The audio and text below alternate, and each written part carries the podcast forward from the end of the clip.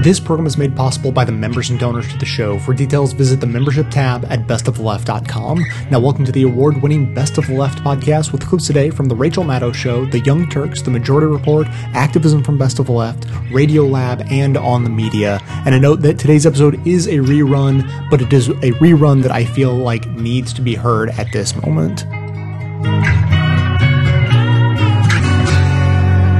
2004, the Academy Award for Best Documentary went to a film called The Fog of War. Was there a rule, land that said you shouldn't bomb, uh, shouldn't kill, shouldn't burn to death 100,000 civilians in a night? LeMay said if we'd lost the war, we'd all have been prosecuted as war criminals. And I think he's right. He, and I'd say I, were behaving as war criminals. Robert McNamara, who served as defense secretary during the Vietnam War and before that served in the Air Force during World War II. In the fog of war, Robert McNamara reflects at length on war and morality and his own complicity as a human being and as a U.S. policymaker. And the film is uh, both moving and, in a way, cathartic. We all make mistakes. We know we make mistakes. I don't know any military commander who is honest who would say he has not made a mistake.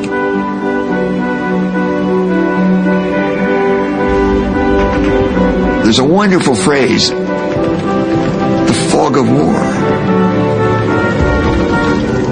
What the fog of war means is war is so complex, it's beyond the ability of the human mind to comprehend all the variables. Our judgment our understanding are not adequate. And we kill people unnecessarily. It's from The Fog of War. Uh, the man who made that Oscar winning film, Errol Morris, now has a new film out called The Unknown Known, in which he subjects Donald Rumsfeld to the same kind of scrutiny uh, as Robert McNamara from The Fog of War. Uh, but in this film, Donald Rumsfeld has no similar interest in scrutinizing himself. Osama gets away and a confusion sets in. People began to think that Saddam was connected with Al Qaeda and with 9 11. Oh, I don't think so. It was very clear that the direct planning for 9-11 was done by Osama bin Laden's people, Al-Qaeda, and in Afghanistan. I don't think the American people were confused about that. In 2003, in a Washington Post poll, 69% said they believe it is likely the Iraqi leader was personally involved in the attacks carried out by Al Qaeda. I don't remember anyone in the Bush administration saying anything like that, nor do I recall anyone believing that. Mr. Secretary, today in a broadcast interview, uh, Saddam Hussein uh, said, There is only one truth. Iraq has no weapons of mass destruction whatsoever. And he went on to say, I would like to tell you directly we have no relationship with Al Qaeda. Uh, and Abraham Lincoln was short. would you care to respond directly to what Saddam Hussein had said today?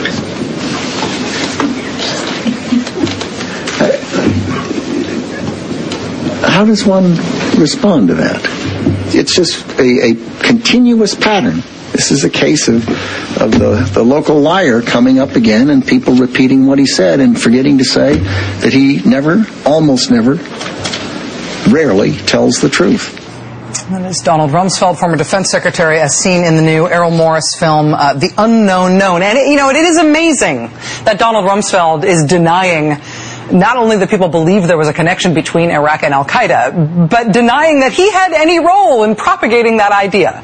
I mean, I mean, Errol Morris debunks it right there in that minute and a half long clip. But the proof of this is everywhere. Look, this is Donald Rumsfeld in 2002. Quote: "We do have solid evidence of the presence in Iraq of Al Qaeda members. We have what we consider to be very reliable reporting of senior level contacts between Iraq and Al Qaeda going back a decade." This is the transcript of Donald Rumsfeld speaking to the Metro Atlanta Chamber of Commerce, bragging about how the evidence linking Al Qaeda in Iraq, linking 9-11 in Iraq, was, in his words, quote, bulletproof. But now Donald Rumsfeld totally denies that he ever believed there was a connection between the two or that he had any role in making other people believe that connection as well. Uh, NBC's Michael Isikoff just today uh, shared with us a new document that has never been publicly released before, uh, showing that when Donald Rumsfeld was told that the 9-11 hijacker, Mohammed Atta, had not actually met with Iraqi officials like the Bush administration had been publicly claiming he had, Donald Rumsfeld pushed back on that and asked how it was possible to know that Mohammed Atta hadn't met with the Iraqis. He asked, couldn't Mohammed Atta have been wearing a blonde wig or something when he had the meeting? How could we know he didn't do it? But it is amazing to have Donald Rumsfeld on film, right? It's, a, it's one thing to know that they're lying. It's another thing to see them lying on film right to your face. Uh, and to see how comfortable a guy like Donald Rumsfeld is with himself and his total shamelessness. Here's one more uh, very short clip from the film. Just watch at the very end of this one the sort of shock and revelation from Donald Rumsfeld and how proud of himself he is about this. Watch this. I find this just incredible. What about all these so-called torture memos? Well, there were what, one or two or three, I, I, don't know the number, but there were not all of these so-called memos. They were mischaracterized as torture memos, and they came not out of the Bush administration per se, they came out of the U.S. Department of Justice.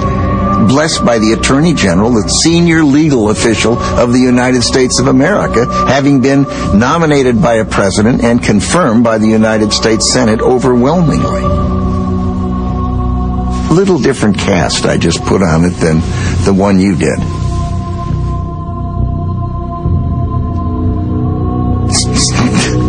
I'll chalk that one up.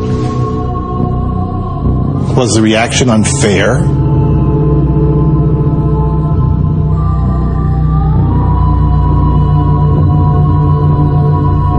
I've never read them. Really? No. I'm not a lawyer. What would I know? That's Errol Morris, the filmmaker, shouting, really? It's kind of, kind of the best thing about that. Other than the revelation from Donald Rumsfeld that he never bothered to read these supposedly all-important memos that they said legally justified what everybody knew was torture. And, and, Donald Rumsfeld, of course, is just amazing as a character. Errol Morris at one point walks him through how easily Donald Rumsfeld might very well have ended up being president of the United States had things not gone slightly differently in his own history. Had he been picked as vice president at one point, which was very possible. It's kind of a throw your popcorn in the air and fall down screaming moment, right? The prospect of Donald Rumsfeld, president of the United States. I think that's why this film is being billed in some ways as a horror movie. But beyond just the just the character issues here and what's fascinating to see about this person who's so important in our history. This film also comes out at a really important time in terms of the larger issue of whether or not we as the American public are going to decide that we ought to know what is true about our recent and difficult history whether we are going to decide that we ought to know the real truth about bad things our country has done and our government has done.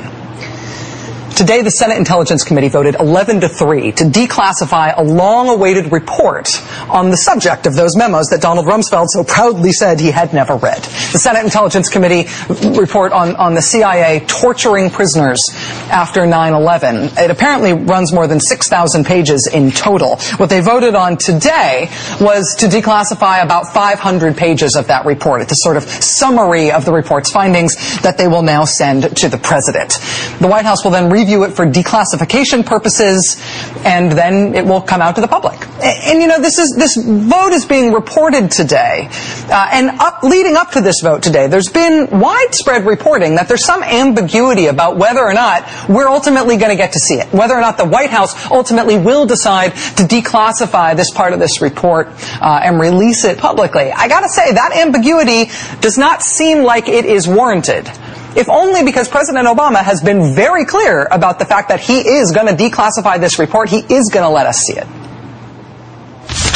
The first day I came into office, I ended the practices that are subject to the investigation by uh, the Senate committee. and uh, have been very clear that I believe they were contrary to our values as a country. Uh, since that time, we have worked with the Senate committee uh, so that the report that they uh, are uh, putting forward uh, is well informed, and what I've said is that I am absolutely committed to declassifying that report. Uh, as soon as the report is completed. In fact, I would urge them to go ahead and complete the report, send it to us. We will uh, declassify those findings uh, so that Uh, the American people uh, can uh, understand what happened in the past, and that can help guide us as we move forward. The president has been pretty clear about this. And, and because of that, this historic vote today in the Senate Intelligence Committee means that the summary of this big torture report is finally going to come out. And when that happens, we are going to have a lot of access to a lot of information about what our country did that we have never known before. And again, it is not expected to be good news. It's expected to be terrible news. The purpose of this review was to underco- uncover the facts behind this secret program. And the results, I think, were shocking. The report exposes brutality that stands in stark contrast to our values as a nation. It chronicles a stain on our history that must never be allowed to happen again. This is not what Americans do. The release of this summary and conclusions in the near future shows that this nation admits its errors, as painful as they may be, and seeks to learn from them. We are acknowledging those mistakes, and we have a continuing responsibility to make sure that nothing like this ever happens again. We are on the precipice of something here. The long fight over releasing this report has been about the very basic question of whether or not we get to know what happened. Deciding that we just do not want to know is obviously more comfortable for everyone involved, but it is just as obviously the cowardly way out. And it is absolutely short-sighted if we do have a national interest in not repeating the error. In 2006, when then President George W. Bush gave this speech, for the first time acknowledging the existence of the CIA having a secret network of prisons that it set up after 9-11, George W. Bush said explicitly and repeatedly in that speech that torture techniques, uh, what he called alternative sets of procedures used by the CIA to interrogate people, he said explicitly that those techniques were how they found Khalid Sheikh Mohammed, the mastermind of 9-11. The President of the United, States, uh, the United States himself said explicitly and repeatedly and in great detail that the CIA torturing people worked, that it got us information we never could have gotten any other way. People who have seen this report that's about to be declassified say that it directly and factually contradicts the president's claims. If it's true, and, and the report proves it, then either the president will be proven to be lying about a matter that is, after all, war crimes, or the CIA will have to explain why it lied to the president in such a way that made him lie to the country. This is very, very uncomfortable stuff. The CIA does not want to be talking about this. You can tell that Dianne Feinstein doesn't even really want to be talking about this. You can tell that the Obama administration does not want to be talking about this. I mean, they were the ones who said they wanted to move forward and not look to the past, right? They said they wouldn't be prosecuting any of these matters after the Department of Justice looked into it certainly most of all, you can imagine that the administration of George W. Bush and George W. Bush himself, they do not want to be talking about this. On the day the Senate Intelligence Committee voted today to declassify key sections of this potentially earth-shattering report, President Bush was previewing his new gallery show of his new paintings that he's done of world leaders. He previewed his new show of paintings in a sweet new interview with his own daughter, which is going to be airing on the Today Show tomorrow morning. That is what the former president wants to be talking about. But history has a way of sneaking up on you. History has a way of shaking you awake just as you are trying to drift off to sleep. History does not let go.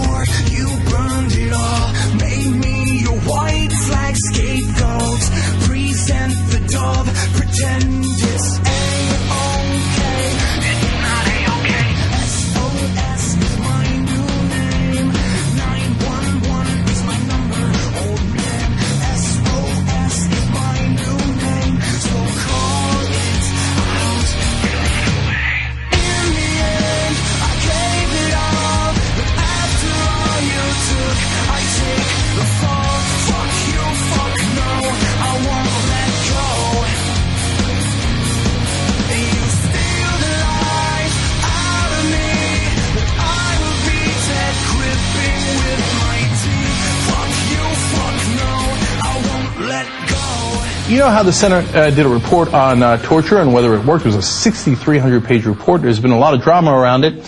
Uh, the CIA accused them of looking at uh, CIA documents they weren't supposed to look at. In reality, of course, CIA gave them access to those documents because they had to.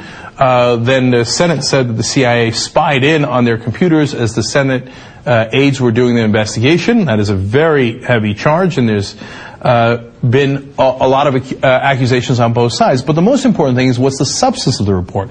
And they haven't been able to release that because the CIA is holding it. Isn't that funny? It's a report about the CIA, and the people who have to redact it and approve it for uh, release to the public is the CIA.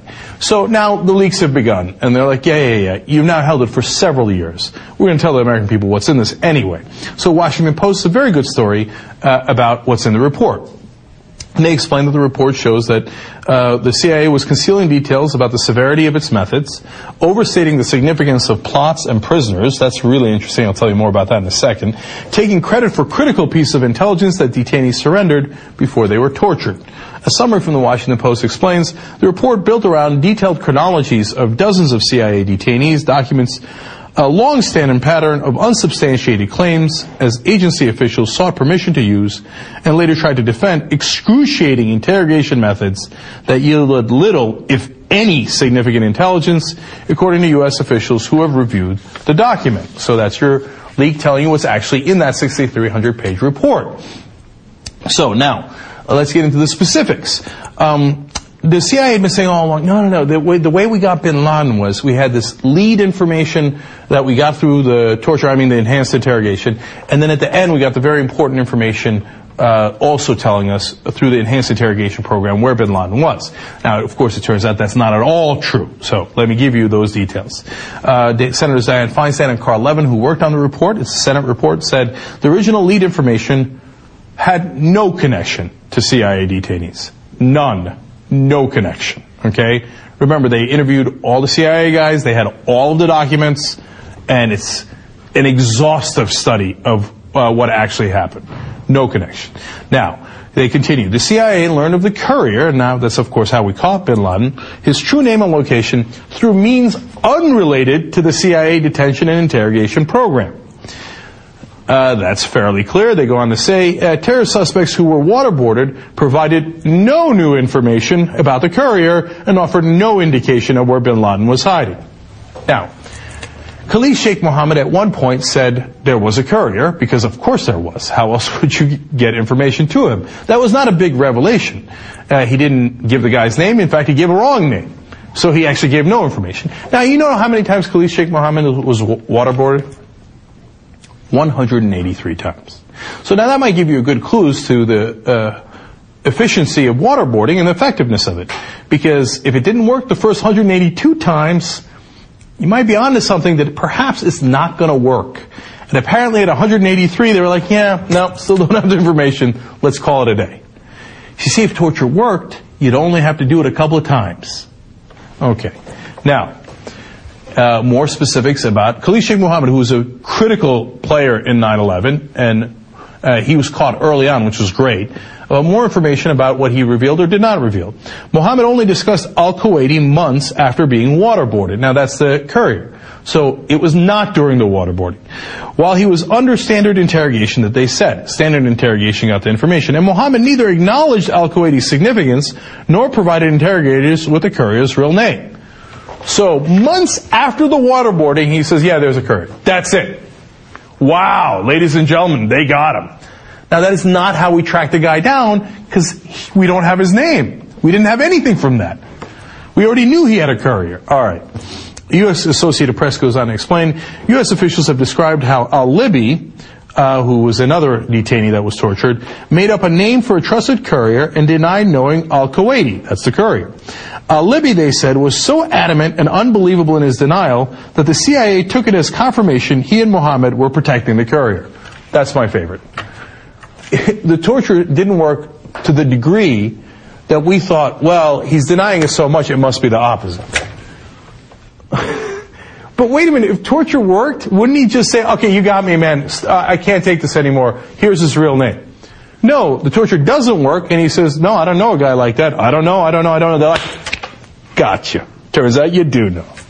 And second of all, he didn't give the name. So, but you already knew he had a courier. This is useless crap. All right.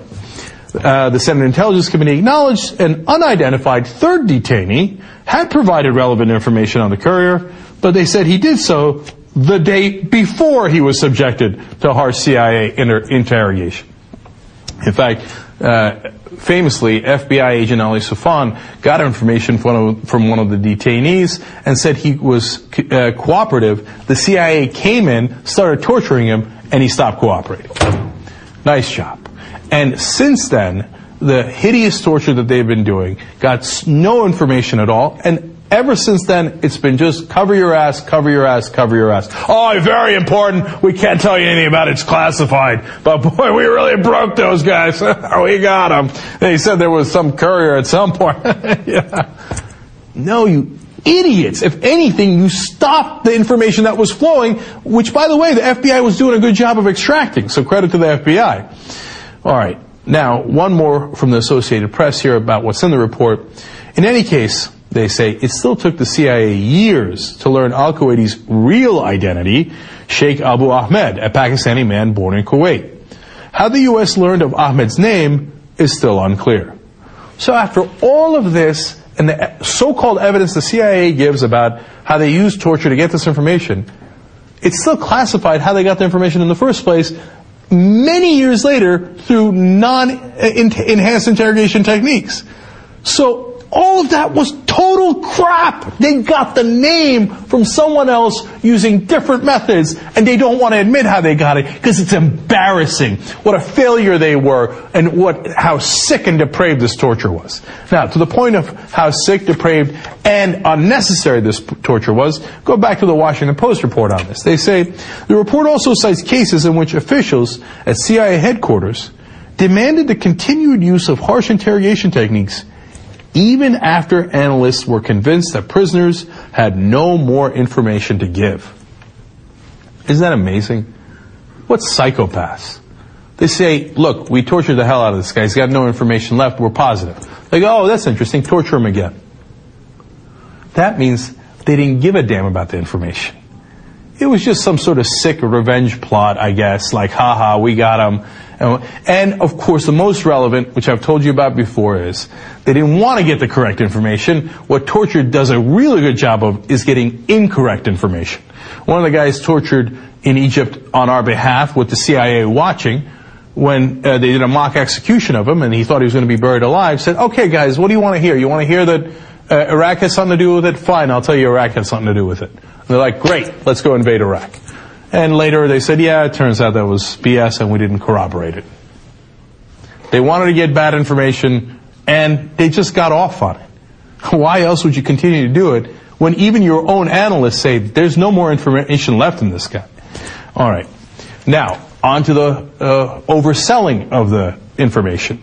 The CIA also oversaw the role of Abd al-Rahim al-Nashiri in the 2000 bombing of the USS Cole in Yemen, which killed 17 U.S. sailors. CIA officials claimed he was the mastermind. So it turns out that he was just a bit player. Now, why do they have an incentive to do that? Again, self-puffery. They go out in the press. Oh, we got the mastermind. Don't worry about it, guys. All those things we didn't solve because we were out having fun torturing people. no, yeah, no, no, no, sure he is. Yeah, yeah, yeah, yeah, mastermind. Yeah, no, we got him. Don't worry about it. Did you get the actual culprits? No, sorry. We got a bit player. We called him a mastermind for PR purposes. Hey, CIA, thanks for protecting us. And then they talk about Hassan Gül, another bit, uh, bit, player that they got. They say, but Gül disclosed uh, that detail while being interrogated by Kurdish authorities in northern Iraq who posed questions scripted by CIA, CIA analysts. The information from that period was subsequently conflated with lesser intelligence gathered from Gül at a secret CIA prison in Romania. In other words, they're using these black sites where they torture people, but they say that they got the main information from this guy that they tortured in Romania, uh, from the torture, but it turns out when you look at the evidence, no. The Kurdish authorities got it. Look, if they left well enough alone, the Kurds at least used the CIA script. You could have taken credit for that, right? But no, no, no, no, no. They had to make sure that they weren't going to get prosecuted. So they claimed that all information came from torture when they full well knew that it didn't. By the way, whatever happened to Hassan Gül? Well, he was so dangerous that we had to torture him. But then we released him. Isn't that weird? There's still over 100 guys in Guantanamo Bay. Why did we release this guy that we tortured in the black site prison and gave us critical information? Huh, what happened to Gül anyway? Oh, look at this. He was killed by a CIA drone strike in 2012. I guess not around to contradict the CIA anymore. Funny how that works. All right. Now, finally, uh, we get to one of the uh, interesting players here here in the U.S. in the CIA. Officials said a former CIA interrogator named Charlie Wise was forced to retire in 2003 after being suspected of abusing Abu Zubaydah. All right, so uh, this Charlie Wise guy, he was one of the guys doing the torture, but it's okay, at least he resigned. So what happened to Charlie Wise? He died of a heart attack shortly after retiring from the CIA, former U.S. intelligence officials said. Now, I, I wouldn't have brought that up, except that the Washington Post ended the article on that. It was a curious thing to end the article on.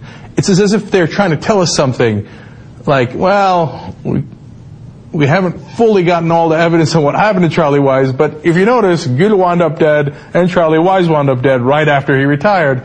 I'm not saying anything. There it is in the last paragraph. no, no, but don't worry. Just trust the CIA.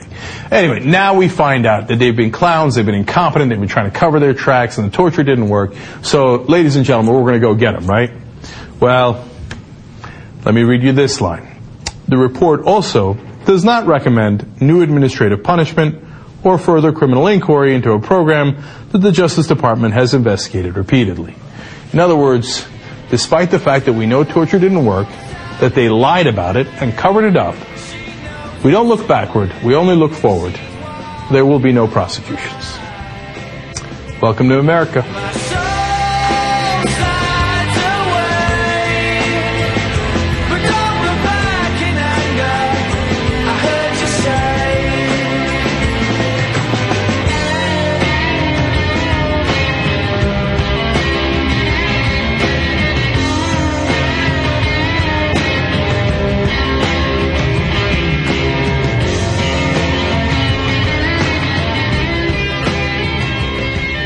We covered last month when Senator Dianne Feinstein, who's usually a you know quite uh, uh, uh, respectful, will be the neutral word to say, of the intelligence apparatus, quite close with the intelligence community, went to the Senate floor in rage, in what was definitely genuine rage, accusing the CIA of basically surveilling uh, staffers on the Senate Intelligence Committee. And all of this went back to a report and an investigation on Bush era torture policies.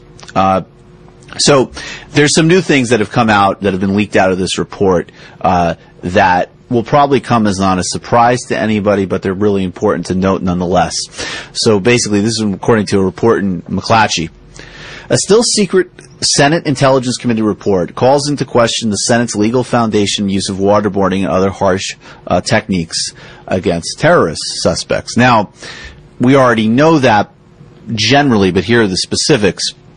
One is that the CIA lied about how they were implementing the interrogation techniques and the amount of detainees that were sub- subjected to these techniques. So one, as an example, the CIA's claim is, quote, BS, said one U.S. official familiar with, with evidence underpinning the report who asked not to be identified because the matter is still classified. They're trying to minimize the damage and they're trying to say it was a very targeted program, but it's not the case. Now, if you notice, anytime someone like Liz Cheney or another apologist of torture programs is on television, they'll always talk about the specificity. Well, we only did this to a couple of suspects and we know we have clear numbers on all of these things, and we know who we did it to, and how many times we did it, and what specific conditions. Well, this report is showing that it's not true. It was done to a lot more uh, people. The report's findings are among 20 conclusions taken together that paint a picture of an intelligence agency that seemed intent on evading or misleading nearly all of its oversight mechanisms throughout the program, which was launched under the Bush administrations after the September 11th terrorist attacks. So here are the key uh, conclusions.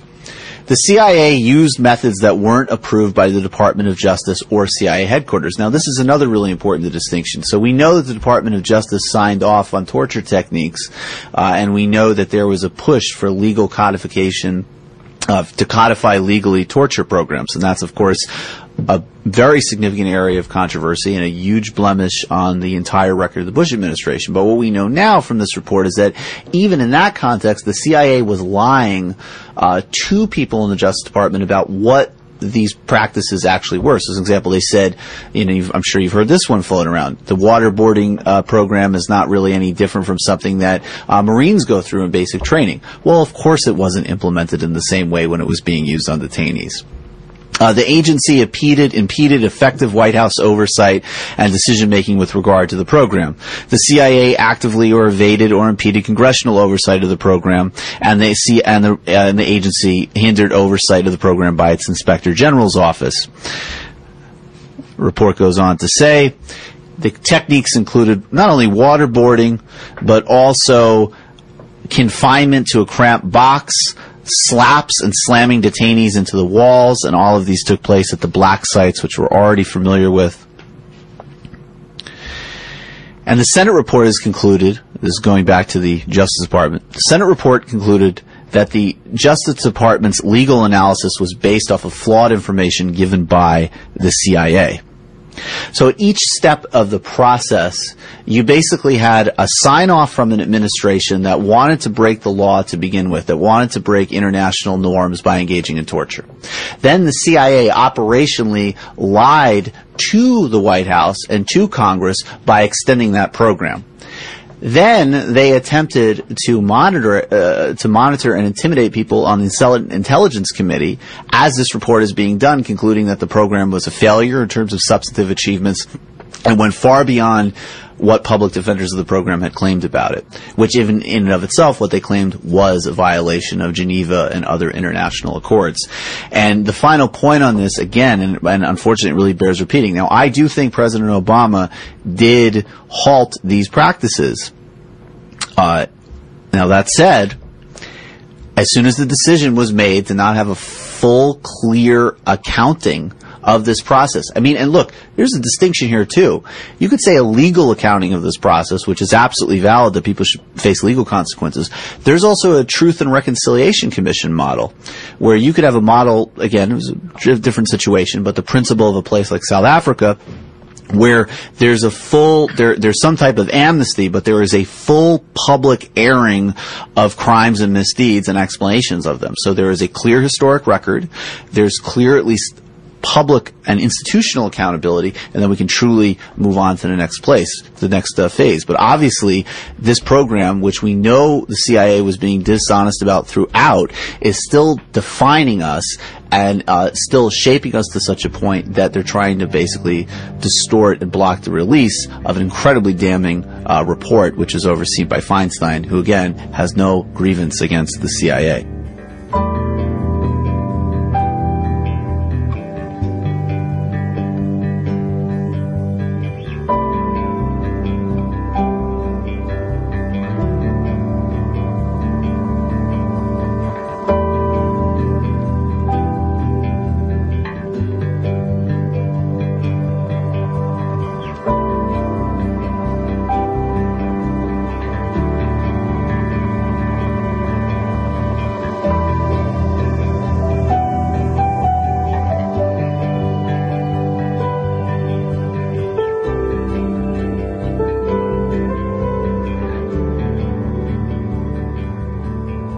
You've reached the activism portion of today's show. Now that you're informed and angry, here's what you can do about it. Today's activism, Amnesty International's Stop Torture campaign. Despite 155 countries having ratified the United Nations Convention Against Torture since 1985, Amnesty International's research has found that more than half of the 142 countries they've investigated still participate in activity prohibited by the convention. A new global survey of more than 21,000 people in 21 countries across every continent found that nearly half of respondents fear torture if taken into police or government custody, and more than 80% want strong laws to protect them from torture. Steven W. Hawkins, Amnesty International USA's executive director, spoke with reporter Katie Rucke at Mint Press News, quote, 30 years after adopting a landmark treaty against torture, the world's governments continue to violate it in practice. Torture is a crisis not only in Mexico or Nigeria where torture by security personnel is widespread, but also here at home. The infamous cases of Chicago police torture and the still secret Senate report on CIA torture underscore that safeguards are still needed in our country. With the tenuous at best moral position the U.S. holds regarding torture, it is especially important for us to speak out. We must understand that this is an international problem and we have a place in the discourse and the culture that allows it to continue. Amnesty International has launched Stop Torture, a campaign with both the broad goal of ending human rights violating practices entirely and supporting individuals who have suffered torture at the hands of their government. The Take Action tab at amnesty.org will take you to their first five petitions calling for justice on behalf of five individuals. You can help put pressure on officials in Mexico, Nigeria, Morocco, Uzbekistan, and the Philippines, and Amnesty International is just getting started. Quote, governments around the world are two-faced on torture, prohibiting it by law, but facilitating it in practice, said Salil Shetty, Amnesty International's Secretary General as he launched the Stop Torture campaign. Quote, Torture is not just alive and well, it is flourishing in many parts of the world. As more governments seek to justify torture in the name of national security, the steady progress made in this field over the last 30 years is being eroded. Help amplify the heart-wrenching stories of torture victims at home and abroad through Amnesty International's petition drive and by using the Stop Torture hashtag on Twitter. We just observed yet another national day of action to close Guantanamo Bay. If we are to see the end of torture here and around the world, we must be vocal and persistent. Governments and regimes don't change without pressure, and it's our responsibility to be that pressure. Activism. Come on out from in front of the television. Bust out of your self-imposed media prison. There's a whole big world out there, y'all. And some serious stuff is going down. Civil war, intolerance, AIDS, obliteration. The usual madness, but not enough frustration about what's troubling Earth's nations. The spotlight will not be your savior in these dark days, and it will not be your saving grace. Why not replace your dreams of gracing life's stage? If you really want to understand the world we live in now, you've got to jump ahead one day to September 12th to a corner office in the White House where there's a lawyer sitting at a computer trying to figure out how are we going to declare war? And one of the things that everybody realizes after sort of an initial discussion is, yes, we'd like to declare war, but we have no idea upon whom we should declare war. That is Gregory Johnsen, the Michael Hastings National Security Reporting Fellow at BuzzFeed. Now, the reason this lawyer, a man by the name of Timothy Flanigan, the reason Flanigan is sitting at a computer in an office is because then President George Bush had to do something. He had to act, and he didn't want to act alone. He wanted congressional approval. Right. I mean, technically, in an emergency, The president can defend the country. he is the commander in chief after all. He doesn't have to go to Congress and say, hey, do I have authorization to use force? Not in an emergency. That's Ben Wittes, by the way. Senior fellow in governance studies at the Brookings Institution. But President Bush needed Congress on his side, he felt. You know, it was important that we project unity, that we were all standing together as one. And second, if this was an act of war, The power to declare war in the Constitution is given to Congress, not to the executive. when Congress declares war, suddenly the president has a very clear and powerful mandate. Now, The declaration of war is kind of a dead instrument of international law. I mean, nobody's declared war since World War II. But the modern incarnation of the declaration of war is the authorization to use force. the authorization to use force, what's called the authorization for the use of military force. or as it's commonly referred to, the AUMF. Right. So, our lawyer in the White House, Flanigan, He's given a task. go write an AUMF that Congress can send to the president. He really has no idea, so he goes back to the last time that the U.S. did this. Last time Congress passed one of these things, He does a quick sort of search on his computer. boom, finds it. 1991, Iraq, the Gulf War. Flanigan grabs the text, and then he copies that into a Word document, and that becomes his template. He makes some cuts, he makes some changes, he deletes some words. and then he hits send. Our war on terror. A just war. And he sets in motion this bewildering series of events. A U.S. drone strike linked to Al Qaeda. In the war, bring the troops home now. This madness that is basically the world we live in. Taliban. 15 members of a wedding procession were killed by a U.S. And if you're like me, bizarre, even sadistic treatment. If you're like me and you find yourself flipping through the channels, seeing the news, basically ignoring it, but then every so often thinking, wait a second. Terrorism targets in Africa. From Libya now, the U.S. Air Force. A drone strike in southern Somalia. Wait, wait, how are we doing this in all these different places? 100 prisoners are on a hunger strike. And like that. In protest of their indefinite detention. How, how, how are we detaining people for so long? You mean, is, that, is it okay to do that? Well, just who signed off on this? Yeah. You know? And it turns out we all did because it was in that document. This is the legal foundation for everything that the U.S. has done, everything from Guantanamo Bay to drone strikes to secret renditions to SEAL raids. It's all been hung off these 60 words. And that's the crazy part. The body of this document, the part that really matters. And the reason that when I was reading Gregory's reporting on this, I was like, what? Is that it all goes back to one single sentence. 60 words, one sentence. Can you read it?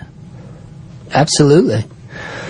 That the President is authorized to use all necessary and appropriate force against those nations, organizations, or persons he determines planned, authorized, committed, or aided the terrorist attacks that occurred on September 11, 2001, or harbored such organizations or persons in order to prevent any future acts of international terrorism against the United States by such nations, organizations, or persons. 60 words.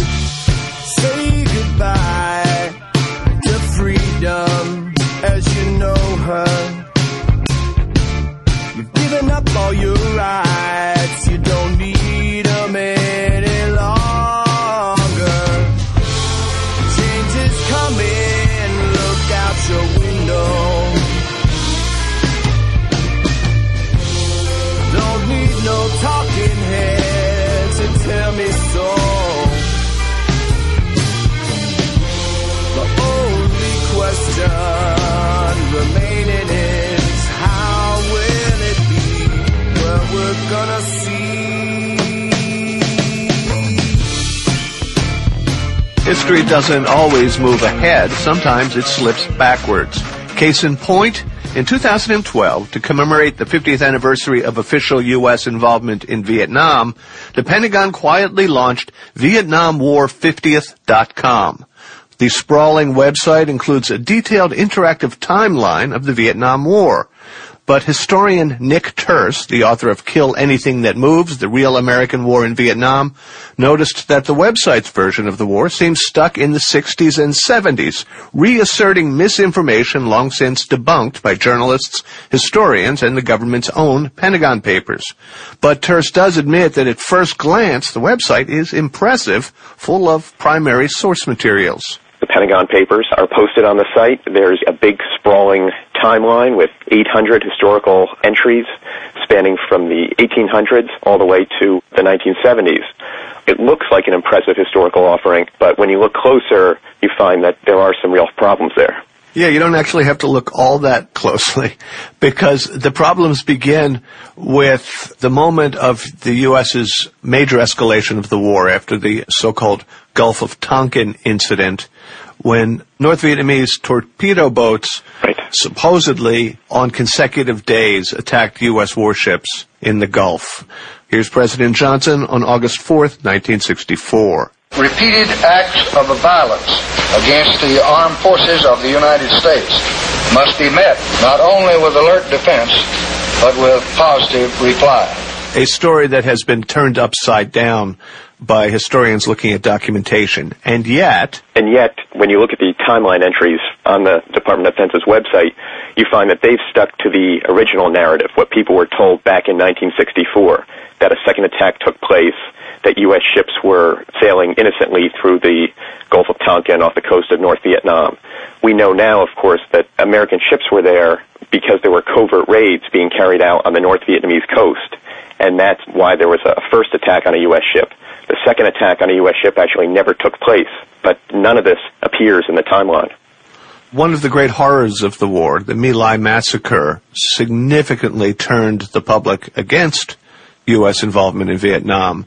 Here's veteran Ronald Lee Ridenhour, who in 1969 first disclosed the killing spree at My Lai. They had seen individual soldiers and some of the officers going through the village, and as they swept through the village, if there were people standing by the side of the trail, they just gunned them down, that they shot them. They saw them, these people shot with no provocation.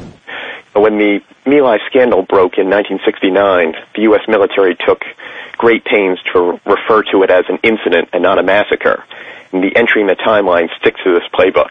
The entry also lists the number of civilians killed as more than 200 instead of more than 500.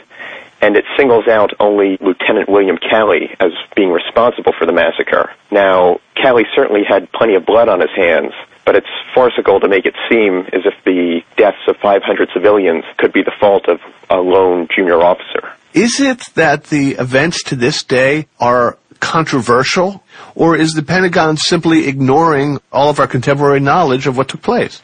I think there really is a whitewashing that's taking place. There's another entry in the timeline that really stuck out to me.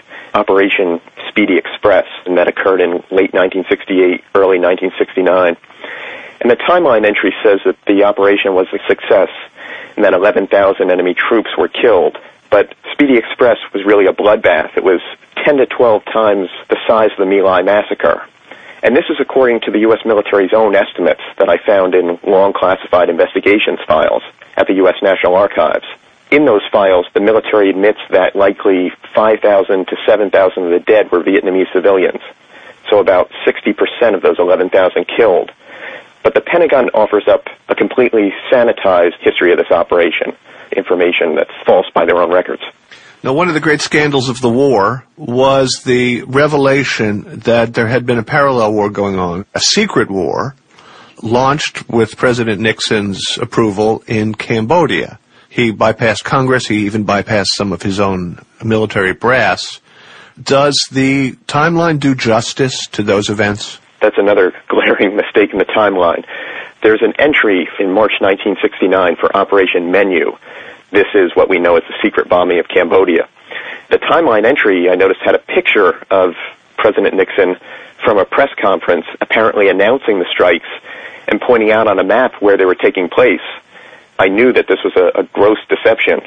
The strikes were covered up through a vast conspiracy that involved coded messages, burned documents. It actually took him four years to even admit that these covert attacks took place.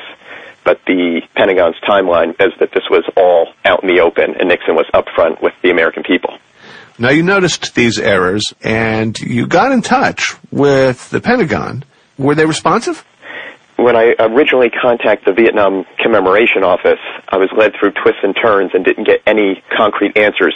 I was told that all my requests for information would be forwarded to the Lieutenant Colonel Tom Crosson in the Office of the Secretary of Defense. Immediately the name rang a bell because I contacted Lieutenant Colonel Crosson dealing with my book, Kill Anything That Moves, and the information that I have in there from U.S. military records.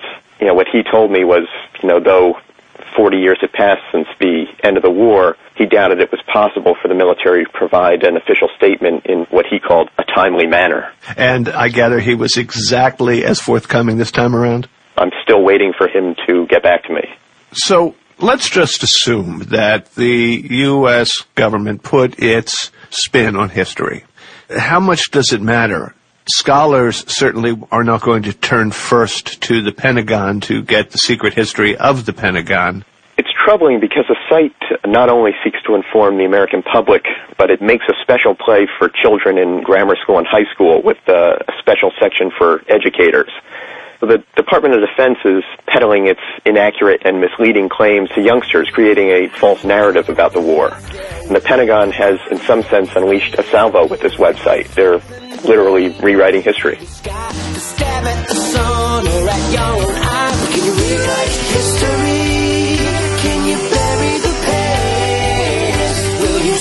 The truth or deny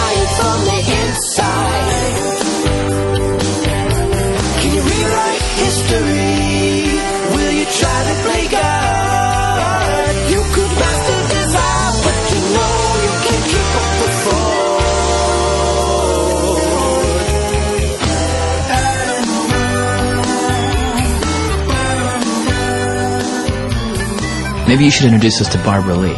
Right. Barbara Lee is a congresswoman from right around Berkeley, California. Hello. Hello, hello. Hi, it's Barbara. And she is someone who has been, in many ways, a lifelong activist. Going all the way back to when she was 15 in high school in San Fernando Valley. Because I wanted to be a cheerleader. But, you know, since this was the early 60s, You had to have certain criteria, like at least whether it was stated or not, blonde and blue eyes. that would have been hard for you, I would figure. that was really hard. So I went to the NAACP she got them to pressure the school to change the rules. and I won. And she became the first black cheerleader um, at, at her high school. Yeah, yeah. That's just by way of introduction. Fast forward many years, she becomes a congresswoman. She gets elected to a second term. And on that day, There is smoke pouring out of the Pentagon. she was at the Capitol. No one knew where to go, so the police officers just said, run, run, run, go, go, go. This was an apparent terrorist attack on our country. So I ran out of the Capitol down Pennsylvania Avenue. I remember looking back and saw a lot of smoke. Which was, you know, the Pentagon. You know, clearly the country's under attack. Clearly people have died. Clearly we've got to deal with whoever did this. Whatever it takes.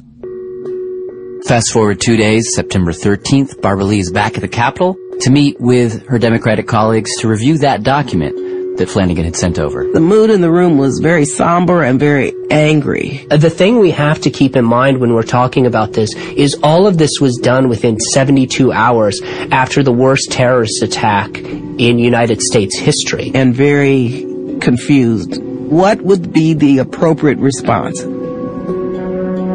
So as she and her colleagues read those 60 words, There was a lot of debate going on back and forth. Oh yes, oh yes, from everyone. because this actually wasn't the first draft, Flanigan had sent one over the night before. September 12, 2001 And that one, was something that almost no one agreed to. according to Gregory, that early draft had a few extra lines in it. One gave the president the power to preempt any future acts of aggression against the United States. And Barbara Lee and her colleagues knew that look, so many things can be packed into this word aggression that if we sign on to this, that if we give the president this power, the president may never have to come back to Congress ever again and request authorization for military force because he can say that anything is aggression and we're also giving him the power to preempt. So they kicked it back to the White House. Flanigan took out those words. And now they had this new draft. That the president is authorized to use all necessary and appropriate force Which is what you heard. But still, when Barbara read that and saw phrases like all necessary and appropriate force, she thought, what does that even mean? I said this is too broad. It's not definitive. It's open-ended. And as she was speaking, this is taking place in the basement of the Capitol building. She sees some of her Democratic colleagues start to nod. Yep, people were nodding. People were nodding. Because everybody there knew the danger of ill-defined words. You just had to go back 50 years. To the Gulf of Tonkin. Yep. Gulf of Tonkin. Uh, Tonkin. Tonkin. Tonkin with an N. Yes. To explain. My fellow Americans, as President and Commander in Chief, 1964, LBJ announces that two American ships two U.S. destroyers parked in the Gulf of Tonkin off the coast of Vietnam were torpedoed by North Vietnamese boats. by a number of hostile vessels Many people now argue that one of these attacks never even happened. Nonetheless, President Johnson wanted to strike back, so he asked Congress, to pass a resolution which they did, giving him the power to, quote, take all necessary measures to repel any armed attack against the forces of the United States and to prevent further aggression. making it clear that our government is united in its determination to take all necessary measures in support of freedom and in defense of peace in Southeast Asia. Now, it is the broad language of that document, most people believe, that opened the door to the worst part of the Vietnam War. The Rangers and Marines took casualties, mostly from hidden snipers. The thousands and thousands of casualties, Just keep dropping in. There's nothing you can do. horrific atrocities, Charges have been made that troops killed as many as 567 South Vietnamese civilians during a sweep in March 1968. and in a television interview in 1969 when President Johnson was asked to justify it all, he said, you can't just blame him. Congress gave us this authority in August 1964 to do whatever may be necessary. That's pretty far reaching. That's the sky's the limit. So the lessons of the Gulf of Tonkin and Vietnam, that was very much in the air in that meeting on September 13th, 2001. Several key leaders hoped to avoid a repeat of the 1964 Tonkin Gulf Resolution. So it was understandable that when Barbara Lee stood up and said to her colleagues that she was worried about some of this language. People were nodding. People were nodding. So there was a lot of uncertainty about what to do. But in the end, those concerns were ultimately outweighed by another desire. We've got to be unified with the president. We can't show political divisions. Let's have the nation, let's have Congress speaking with one voice. It was a time for unity and for action. And so walking out of that Democratic caucus meeting on the evening of September 13th, congressional leadership decided that these 60 words, this is the version. There's no going back to the drawing board. And so at 10:16 a.m., September 14, 2001. The Senate will come to order. The Senate is gavelled into session. The clerk will call the roll. Daschle calls a vote. Mr. Akaka, Mr. Allard, Mr. Allen. There are 98 senators on the floor. Mr. Durbin, Mr. Voinovich.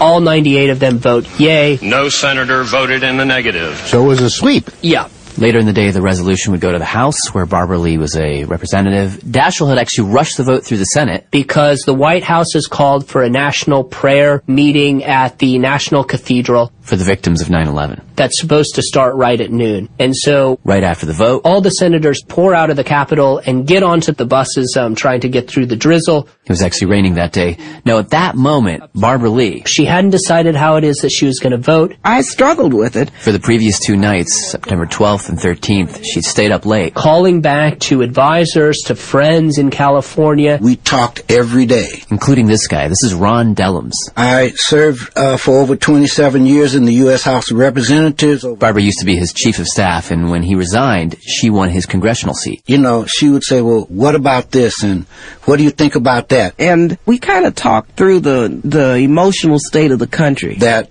we are feeling pain, anger, we're shocked. Both Barbara and Ron were trained as psychiatric social workers, so they both knew that when a person is feeling all of those things, it's generally better to do nothing. Yeah, Psychology 101. You don't make decisions when you're mourning, afraid. On the other hand, I believe, you know, in unity too. I want to be unified with the president when the country's under attack. I understood. He didn't tell me, he didn't say which way I should vote. But I did say to her, Barbara, however you vote, I will always respect you. You will always be friend. You will always be family.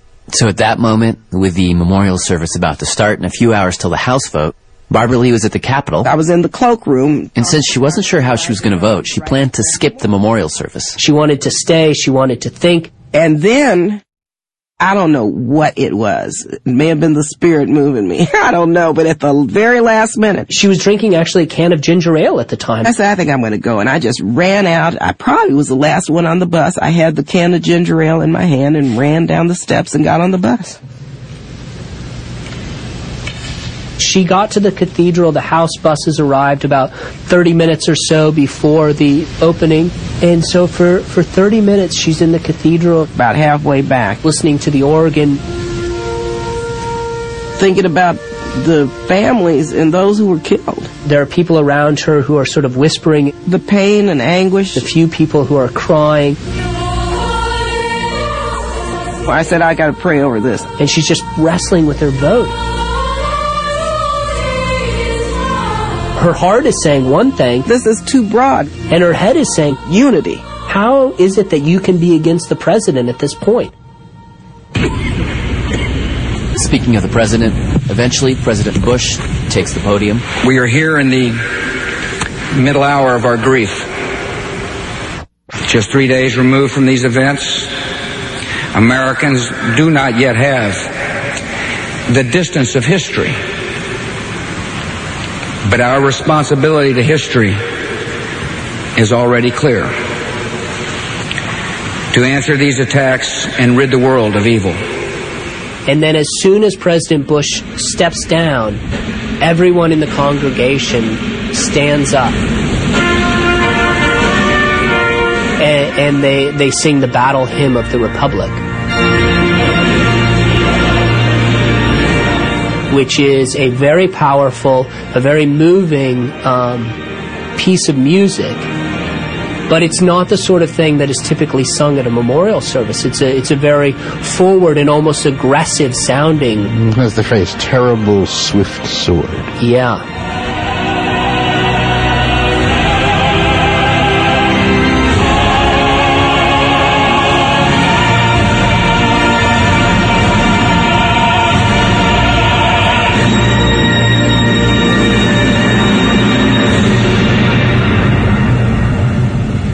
God.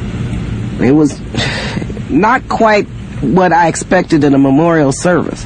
But the second speaker, A reverend by the name of Nathan Baxter. he got up and he gave a reading from Jeremiah 31. When ancient Israel suffered the excruciating pain and tragedy of militant aggression and destruction, Hearing that all over again takes me right back there, and I remember a voice is heard in Ramah, lamenting and bitter weeping, bitter weeping, Rachel weeping for her children. weeping for her children.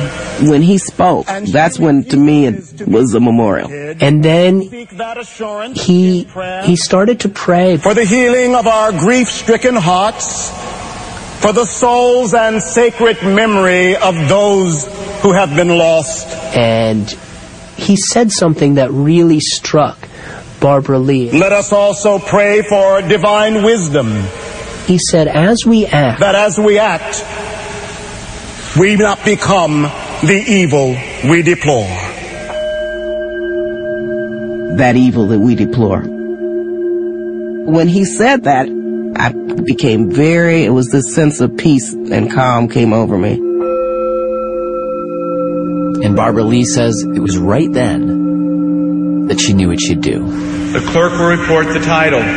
House Joint Resolution 64, joint resolution to authorize the use of United States Armed Later that evening, the House opens up its debate on the AUMF. Speaker, I rise in support of this resolution, which authorizes the President to use all force necessary. And congressperson after congressperson Mr. Speaker, stands up. I rise in support of this resolution. Mr. Speaker, I rise tonight to fully endorse and authorize the use of force. One after another. Mr. Speaker, I rise in support of the authorization. I rise today in support of this resolution. We will rally behind our president. 16 in a row.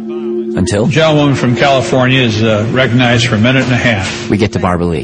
Mr. Speaker, members, I rise today really with a very heavy heart. One that is filled with sorrow for the families and the loved ones who were killed and injured this week. Only the most foolish and the most callous would not understand the grief that has really gripped our people and millions across the world. Now, I have agonized over this vote, but I came to grips with it today, and I came to grips with opposing this resolution during the very painful yet very beautiful memorial service. As a member of the clergy so eloquently said, as we act, let us not become the evil that we deplore.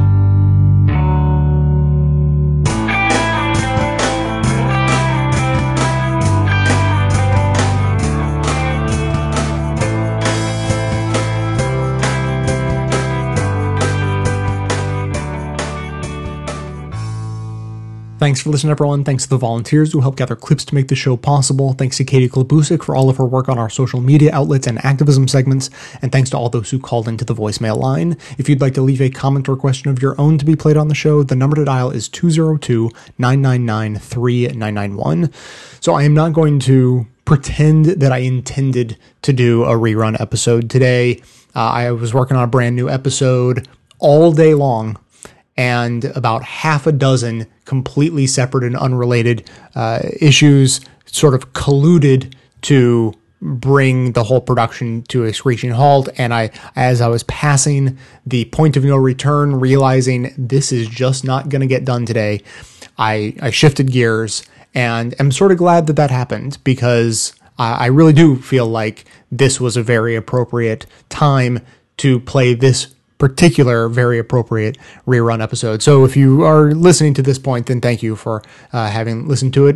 If it's your second time through, or uh, you know maybe many of you will be your first. So the reason it is particularly relevant if it is not obvious. Uh, for instance, this past Wednesday was Constitution Day. It's a very appropriate time to sort of reflect on the issues raised in today's episode. So, you know, with these increased calls for aid and military advisors and support, and all of the other familiar buzzwords from Congress and the White House, this AP headline, quote, breaking Obama mulling combat role for U.S. troops in Iraq, case by case, was hardly shocking. You know, in fact, it's probably caused you to just overlook it entirely or to have flashbacks due to its redundancy. Those of us who are under 35 don't even have a memory of an era when the US wasn't involved in a military conflict in Iraq. And, you know, perhaps it is time that we wielded these three decades of experience as a weapon of our own, calling on our elected officials to learn from the mistakes of the past. So I will close with a section from Garrett Epps' piece. It's called uh, The Constitution is More Than Just an Obstacle. It was published September 17th at The Atlantic magazine, uh, which everyone should read. It says, War needs authorization from Congress, not little dribs and drabs of authorization, and not small measures tucked into spending bills, but a resolution adopted after serious debate authorizing the whole thing, setting out our war aims, and indicating when and how the authority will expire. The president says he has the authority to do what he wants, but wouldn't mind if Congress wants to tag along by voting him more authority. Members of Congress say variously, why is he asking? Why isn't he already doing more without it? Can't we wait and see what happens? Can we go now? This potentially momentous turn in American history presents the usual spectacle of fecklessness that has characterized the war powers dialogue at least since the Korean War. It is clear that both the executive branch and Congress currently regard the Constitution in this area as an obstacle to be finessed. What if we thought about it differently? What if we looked at the Constitution as a guide to making better decisions? Yeah, what if we saw the Constitution as a guiding document? It's a pretty revolutionary notion.